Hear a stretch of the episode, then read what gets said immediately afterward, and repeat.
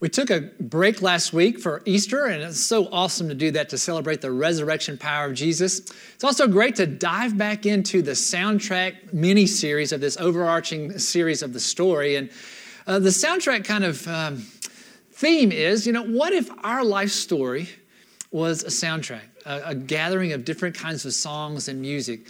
Kind of like in a movie has all those different kind of songs you know. If your life was a soundtrack what were some of those tunes that would be playing? What kind of songs would they be? Would it be a lot of happy exciting songs? Would there be some sad slow songs? Would there be some angry songs? What kind of a, a mixture of songs make up the soundtrack of your life? What's really neat is that the Bible helps us hear other soundtracks of some of these amazing people in Scripture who are everyday people just like you and me. Uh, and sometimes that sound is a beautiful sound, and sometimes it's a train wreck. And so uh, I take comfort in seeing real humans in the Bible uh, so that that can help apply to my life. So I'm glad you're here today as we explore this together. As Kevin said, we read chapter 12 of the story for this week. Next week, we'll be doing chapter 13. So my parents recently dropped off several boxes of mine that they'd had for 20 plus years, and I think they were tired of, tired of storing them. And so uh, they dropped them off, and it's a lot of my childhood stuff. And so I've been slowly going through some of that stuff, and it's been kind of fun doing that with my boys who were six and 10 and seeing some of the stuff that I played with when I was their age. And they're digging like the G.I. Joes and the A team kind of stuff. And it's been hard too, you know, throw some of that stuff away. But it's been a lot of fun more than anything, just kind of reliving some of my childhood. And I found a box of records in uh, one of these boxes, and I've got a picture of one of them. It's a little 45. Uh, and this is uh, by the band Kool and the Gang and the song is Celebration. You all know that, don't you? Celebrate good times. Come on! They still play that, uh, you know, sporting events and all that good kind of stuff. And uh, so uh, back in the day, if you wanted to listen to a song, you couldn't like digitally download just one song. If you wanted a song, you had to buy the album. And then uh, whether that's a big vinyl album or whether that was um, a cassette or an 8-track, you have to fast forward or rewind to keep hearing the same song. So they did sell individual songs on these small records, these 45. So that's where I had uh, Celebration by Kool and the Gang. And then on the other side, uh, which they called the B side, would be a, a, less popular song that you probably never heard of. Anybody know what's on the other side of Celebration, the B side of Celebration? A song called Morning Star. I've never heard of it either until I just dug out this record the other day and was looking at that. And by the way, the sleeve that this record came in uh, had a price tag still on it. It cost $1.29 in 1980. Uh, I bought it at Sky City. You might remember Sky City. Uh, they wouldn't have those in South Park, I promise you, but that's where I got that. So the B side of Morning Star. It, you know, um, never going to get airtime on the radio or any plays like that. It's just they had to stick something on the other side of that. You know, as we think about our lives, we think about our lives as soundtracks and as songs. I think for most of us, we like the, the A side, the, the popular side, the big hit side, like the celebrations, those moments in our lives that we're proud of. And we love to, to hear about them again. We love to tell those stories. It's the promotions that we get at work, it's the birth of our children or our grandchildren, the, the weddings and the baptisms. It's when we, if we're playing golf and we shoot under par, anybody who's watching the Masters, that's something to celebrate. We, we, we want the world to hear that kind of stuff about us, and we're proud of that, and we love to, to play those songs again and again in our own minds and, and relive our history, the, the highlight moments of our lives, those beautiful sounds of the stories of our lives. And I'm guessing we also, if you're like me, we have a B side as well, or, or several B sides in our lives. Things in our life that we're not proud of that we wished we'd never done, mean things that we said, people that we have hurt, bad decisions that we've made. And, and those sounds are, are relegated to the B side because we never want to hear them again. We don't want them to see the light of day, and we surely don't want anybody who knows us to hear those B sides because they would think negatively about us. We just we want to play the A sides and we want to hide the B sides. You know what I'm talking about?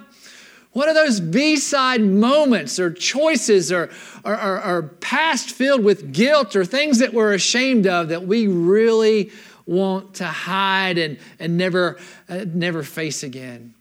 Well, if we're kind of harboring some B side songs in our lives that, that as much as we try to, to put in the record box and lock it up and never hear from it again, that some of these B sides keep playing again and again in our head like a broken record, and we just can't shake that nasty tune out of our head no matter what we do. If, if we're struggling with some of that B side soundtrack in our lives, we're in the right place today because God gives us good news. And God gives us good news through the story of King David that we read in the scripture this past week. Pastor Nancy did a great job a couple of weeks ago of introducing us to David. He was then a boy, and, uh, and uh, God sent a prophet to anoint the next king of Israel. Even while the current king, King Saul, was still in power, God had already made up his mind to replace Saul with someone else and sent a prophet to David's family. And, and David was called the run of the litter in one translation. He was, the, he was the, the least of the, all the boys. He wasn't the tallest, he wasn't the strongest, he wasn't the best looking. Uh, but the prophet came and, and God said, I want you to anoint David as the new king. He's just a boy, he hasn't done anything. But God says, I see his heart. And I look upon people in a way that the world doesn't look. And it, it didn't make sense to anoint this little boy to be the next king, but God saw something special inside of him. And so he was anointed as king. And Nancy shared about the story when he, he was still a boy and he went out and he slayed the, the mighty warrior Goliath, this Philistine military guy who stood over 10 feet tall and, and taunted all of the Israelites in the army. And none of the Israelites who were in the army had the guts to go out and face Goliath. And yet God was with David. He went out and he slayed the giant. And and then Saul found out that he was supposed to be the next king. He tried to kill David, all these adventures. And long story short, David replaced Saul He's become the king of, of Israel. He's looked back upon in history as the greatest king that Israel has ever known. Military king, political ruler. He expanded the boundaries of Israel as far as they've ever been, gave Israel times of peace. David was a mighty warrior, and he had a true heart for God and he brought a golden age into the, the history of Israel. He was God's golden boy, quote unquote, you might could say. And, and so David was this awesome man of God. But like you and like me, he also had a B side to his soundtrack. He had a dark side to his story, a side that I'm sure he wished would never be played again, but it's told again and again and again because it's written in God's Word right there in the Old Testament of the Bible. And that's where we are today, where God offers us some hope. When we struggle with our B sides, we can see that David was able to overcome his. So let's think about what's going on in the life of David. So he's the king, uh, and this is kind of where we come into the story. The scripture writer says that it was a time for kings to be away at war. And David was a mighty warrior, and he led the, the Israelite army uh, very well. But for whatever reason, when his army was away, and it said that the king was supposed to be away at war, he decided to stay at home in the palace.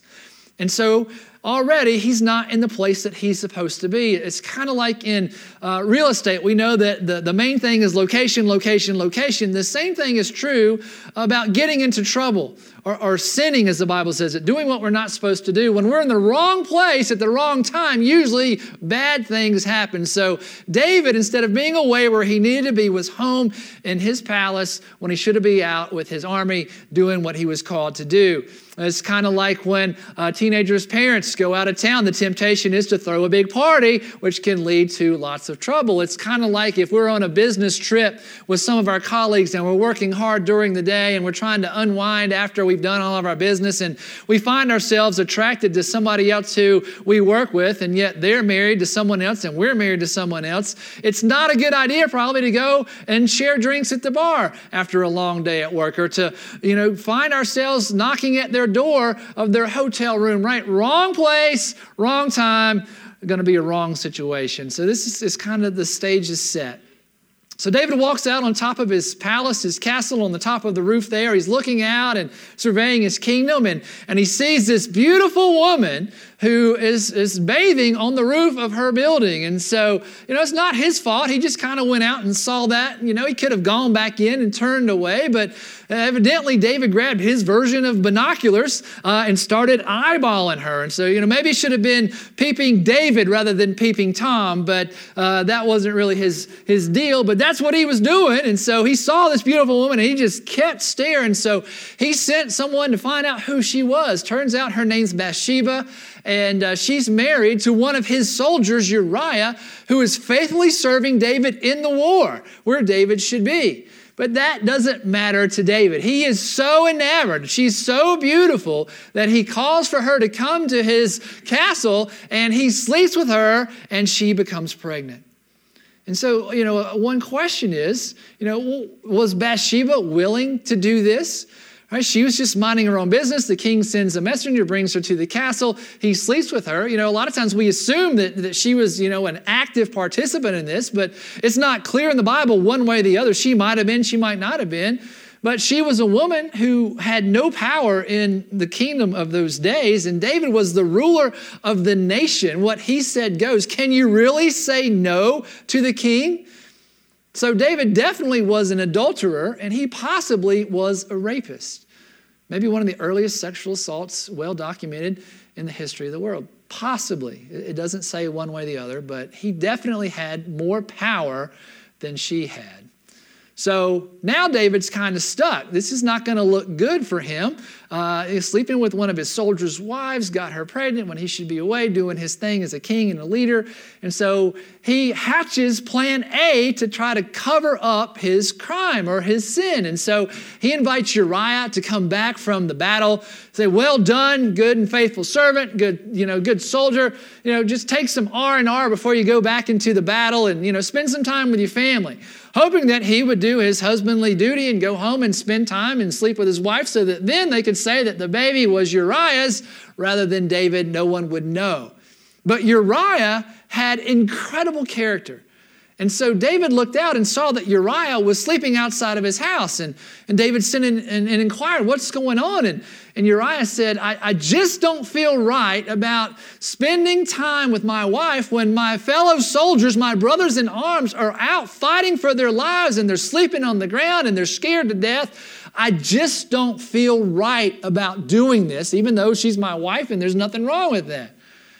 So David's just blown away by Uriah's character. But and so, you know, he goes to plan B. He he invites Uriah over, he starts giving him a drink, gives him another drink, and he gets Uriah drunk, hoping that his you know natural urges now are going to kick in with the help of alcohol and it's going to solve all the problems. But again, Uriah's character is so strong that it rises above his drunken situation. He refuses to sleep with his wife again.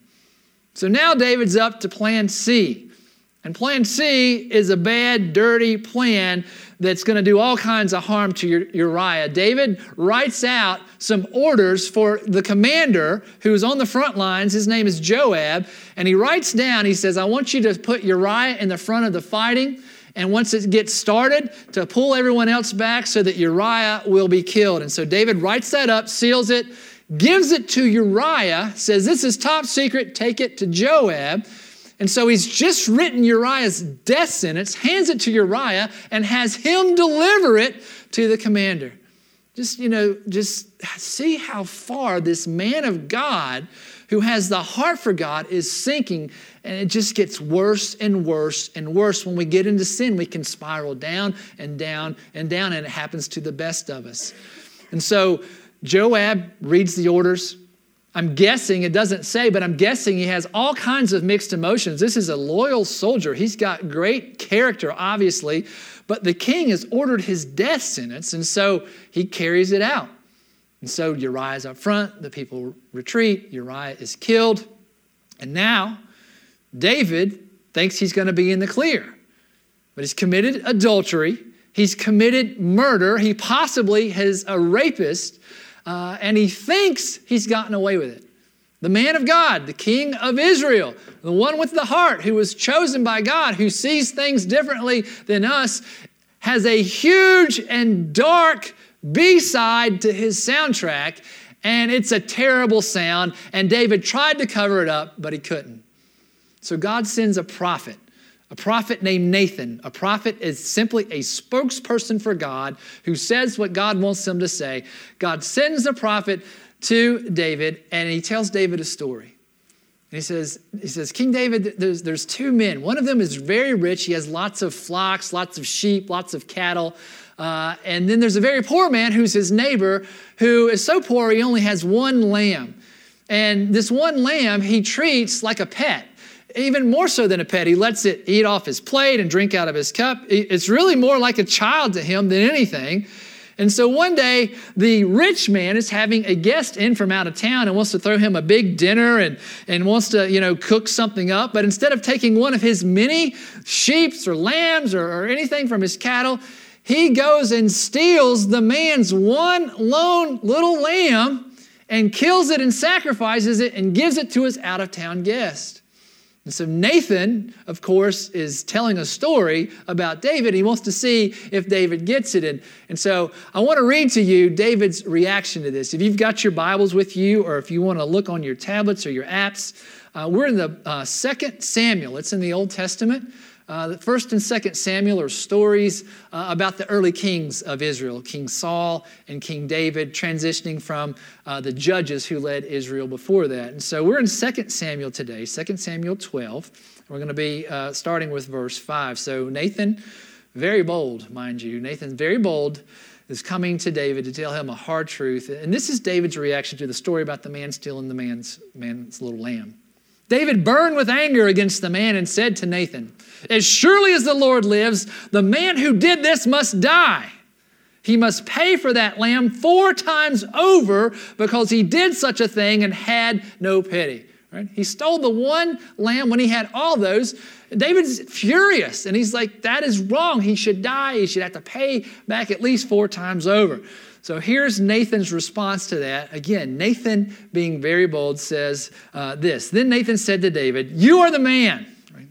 And that's not like, you're the man, like you just made a hole in one. That's awesome. That's not the you're the man kind of speech that he's getting. He's like, you're the man who stole the lamb. You're the man who deserves to die. You're the man who deserves to pay him back four times what he stole from him.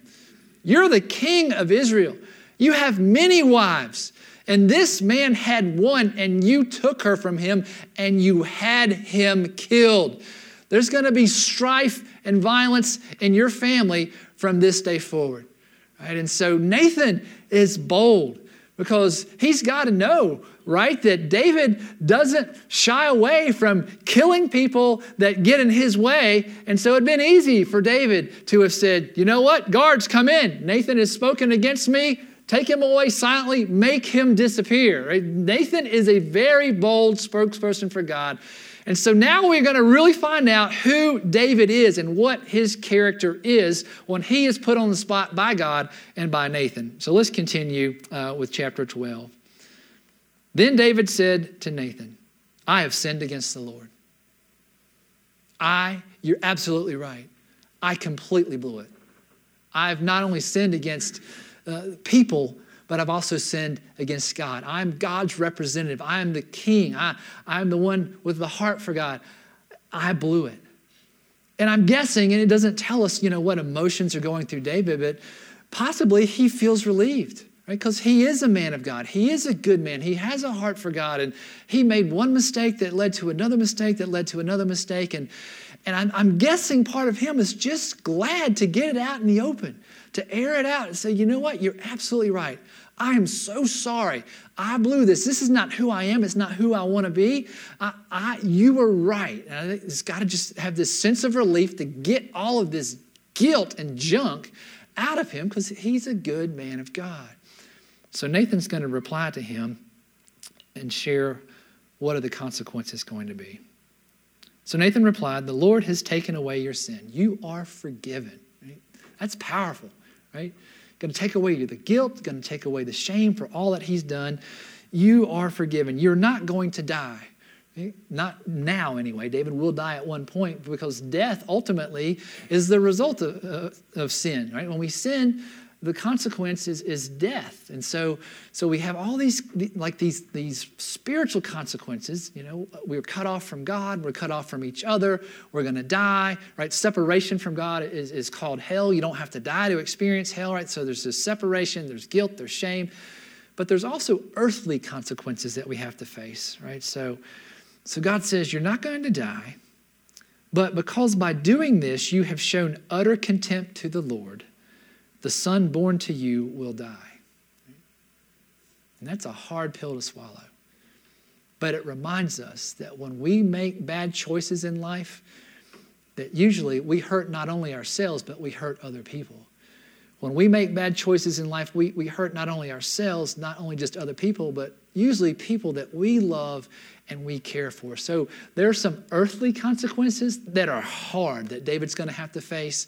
There are some spiritual consequences that, that God is going to forgive David uh, and give him another chance. In fact, David's going to stay king.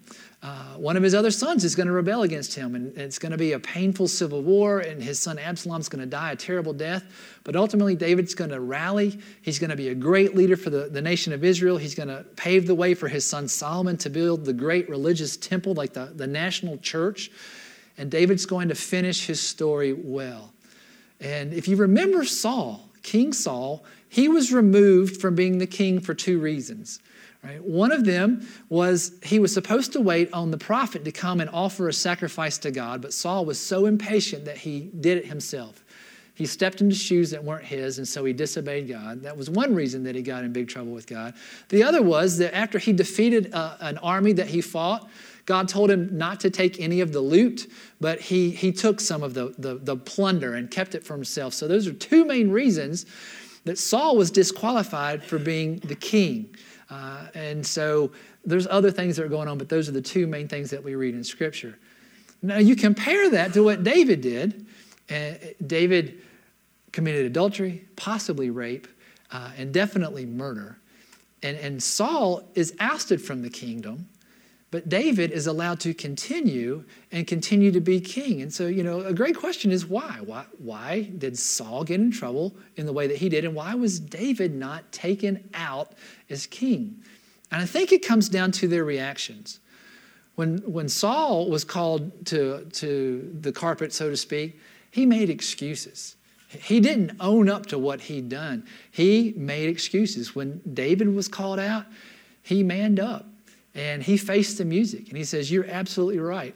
I was wrong and I blew it. So David finished well while Saul did not. They both disobeyed God in their own ways, but David finished well and Saul did not. I, I invite you when you get home this week, if you've got some time, just spend some time uh, with uh, Psalm 51. Psalm is in the Old Testament, but if you open your Bibles up, it'll be right in the middle, the middle book, Psalm 51. Uh, it's what David wrote to God after Nathan confronted him. After Nathan called him out for what he did, Psalm 51 is David's response. And I'd like to read to you just uh, a few verses from that today because I think it's very powerful. This shows you the real heart of David and why God let him continue to be uh, the king of Israel. Have mercy on me, O God, according to your unfailing love, according to your great compassion. Blot out my transgressions, wash away all my iniquity, and cleanse me from my sin. For I know my transgressions, and my sin is always before me. God, I blew it. I am so sorry. Create in me a pure heart, O God Remember David? God looked upon his heart. David's like, Make my heart pure again, God. I, I want to have the heart that you first saw in me. Renew a steadfast spirit within me. Do not cast me from your presence or take your Holy Spirit from me. Restore to me the joy of your salvation and grant me a willing spirit to sustain me. David blew it, but he faced up to it. He confessed it to God he asked for forgiveness and he turned away. He said, I don't, want, I don't want to be that person. I don't want to be that guy. God, create something new in me. Make me new again. It reminds me of the, the Easter story that we celebrated last week. And, and we talked about that's why Jesus came, the Son of God. God Himself came to the earth to die on a cross and to come back to life so that when we mess up, when we distance ourselves from God and from each other, we can find forgiveness because of what Jesus did for us. That we can call out to Christ and, and that He will forgive us and He will take our guilt away. He will take our shame away. He will give us joy and give us peace and give us life to the full. That's the great Easter message that's still true today. And, and David is, is, is like, he, he's ahead of the curve. He's experiencing God's forgiveness on, on the other side of the cross. We're on the right side of the cross, and God still gave David that forgiveness. And that nasty sounding B side of his life had been forgiven, and, and he could file it away. So I'm just wondering, us today, you today, what's on the B side uh, of your soundtrack? What, what, what sin do we bring here today that is unresolved? Right? What guilt are we harboring? What, what shame are we harboring? And, and, maybe it's a fresh thing that we've done and we need to spend some time with it and, and wrestling with that. Or maybe it's something we, we've done in the past and we just cannot seem to let it go. Someone that we've hurt, something nasty that we've said, someone that we've taken advantage of, someone that maybe we've, we've abused, right? What, what are those B side sounds coming out of our lives that we just wish never would have happened but are haunting us until this day? Right? If God can forgive King David of murder and adultery and most likely rape, then surely God can forgive us of whatever it is that we're harboring, whatever unresolved sin or guilt that we have today. If God can forgive David, then surely God can forgive us. And if God still had plans for David, God must still have plans for us. So maybe you're asking yourself the question today so what? So what? So we've got this story, we've, we've got all this stuff about soundtracks, right? So what? So there's a lot we can take from this story, but this is this is the main idea that I think that God's calling us to take away today. This is the, the so what moment is, is give your B-side some airtime, right? Air it out. Air it out on the on the radio, your personal radio between you and God. And what I'm talking about is confronting unresolved sin in our life unresolved guilt, unresolved shame, something that we've done and we've not let go and, and we allow it to continue to haunt us. We've locked it up, we've tried to hide it, we've tried to get rid of it. What I'm saying today is, is to bring out that record put the needle on it, right? Is so that we can allow God to make things right. Give your B side some airtime with God when we're talking about unresolved sin and guilt and shame. And maybe some of us want to look back at some resolved guilt and shame and sin and see that God has forgiven us and see how far we have come and see that it's a part of our story, but it didn't define who we are. And we can look back on it and we can learn from it and we can leave it lying in the past. But I think the real focus today is that unresolved sin, that unresolved guilt, that unresolved shame. So I think uh, then the question becomes well, how do I do that, Pastor? I would love to air out my B side with God. I'd love to do that. I'd love to finally receive some peace in my life. You know, now what? What, what, what next? What do I do now? Right? I, I think it, it's pretty simple is that we, we face the music. We, we face the music we confess to God what it is that we've done. And we say, like David, I'm so sorry, God. That's not who I want to be. That doesn't define me. I'm ready to move on. So we confess and we ask for forgiveness and we rely upon the power of Jesus and his forgiveness. And the Bible says to repent, it means to turn away from it, to say, God, this is who I was, but it's not who I want to be. And I'm so tired of this baggage. I am ready to let it go, God. I'm turning my back on it and I am turning to you, God. And I invite you to come in, Lord. Please forgive me. Please take my guilt. Please take my shame and replace it with the joy and the peace and the life to the full that, that Pastor Kyle's talking about, that the Bible's talking about, that David experienced, that Jesus came to give us, right? Give your B side some airtime, right? Face the music. God, help me face my earthly consequences. They're difficult. I might have lost someone. I, I might be fined. I, I might have lost a, a position. I, earthly consequences are real. God, help me deal with that. But, but take my eternal consequences, God, and give me peace. And what if we were to do this, brothers and sisters? What if we really were to do this? What if we were able to let go of the guilt that we've been carrying around? What if we were able to let go of the shame? What if we were able to let the huge weight go and play that B side and hear it one last time and then just be done with it? And it's gone. It's not who we are, it's a part of our story, but we've moved on from it. What, what if we really did that and, and we could begin to forgive ourselves and see that we're human beings and we make mistakes? What, what if we could see that other people in our lives are human and they make mistakes and that might be why they have hurt us? Because I think that God still has great things for us. I think like David, he, he still needed David to lead the people of Israel. God, God wants us to do good things for our families. God wants us to do good things for our friends. God wants us to do good things for our church and our community. God wants us to do great things for the kingdom of God. And, and to do that, we, we got to let go of the junk. I don't know about you, but, but when I feel bad about myself, I just want other people to feel bad about themselves. I know that's not a pastoral thing to say, but it's a real thing to say. If I feel bad about myself, I want others to feel bad about themselves. So, how can I help other people until I allow Jesus to help me? So, maybe it's the day, it's today that you surrender to God. Maybe you need to go home and read Psalm 51 out loud and, and pray the words that David prayed. If, if David was a murderer and a rapist and an adulterer and, and God forgave him, and maybe those are the words that we need to use. Brothers and sisters, maybe the day is the day that you let it go. Give time, give airtime to that B side.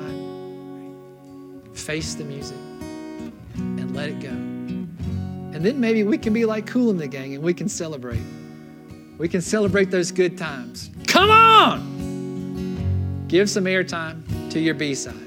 In the name of the Father, Son, and Holy Spirit, amen.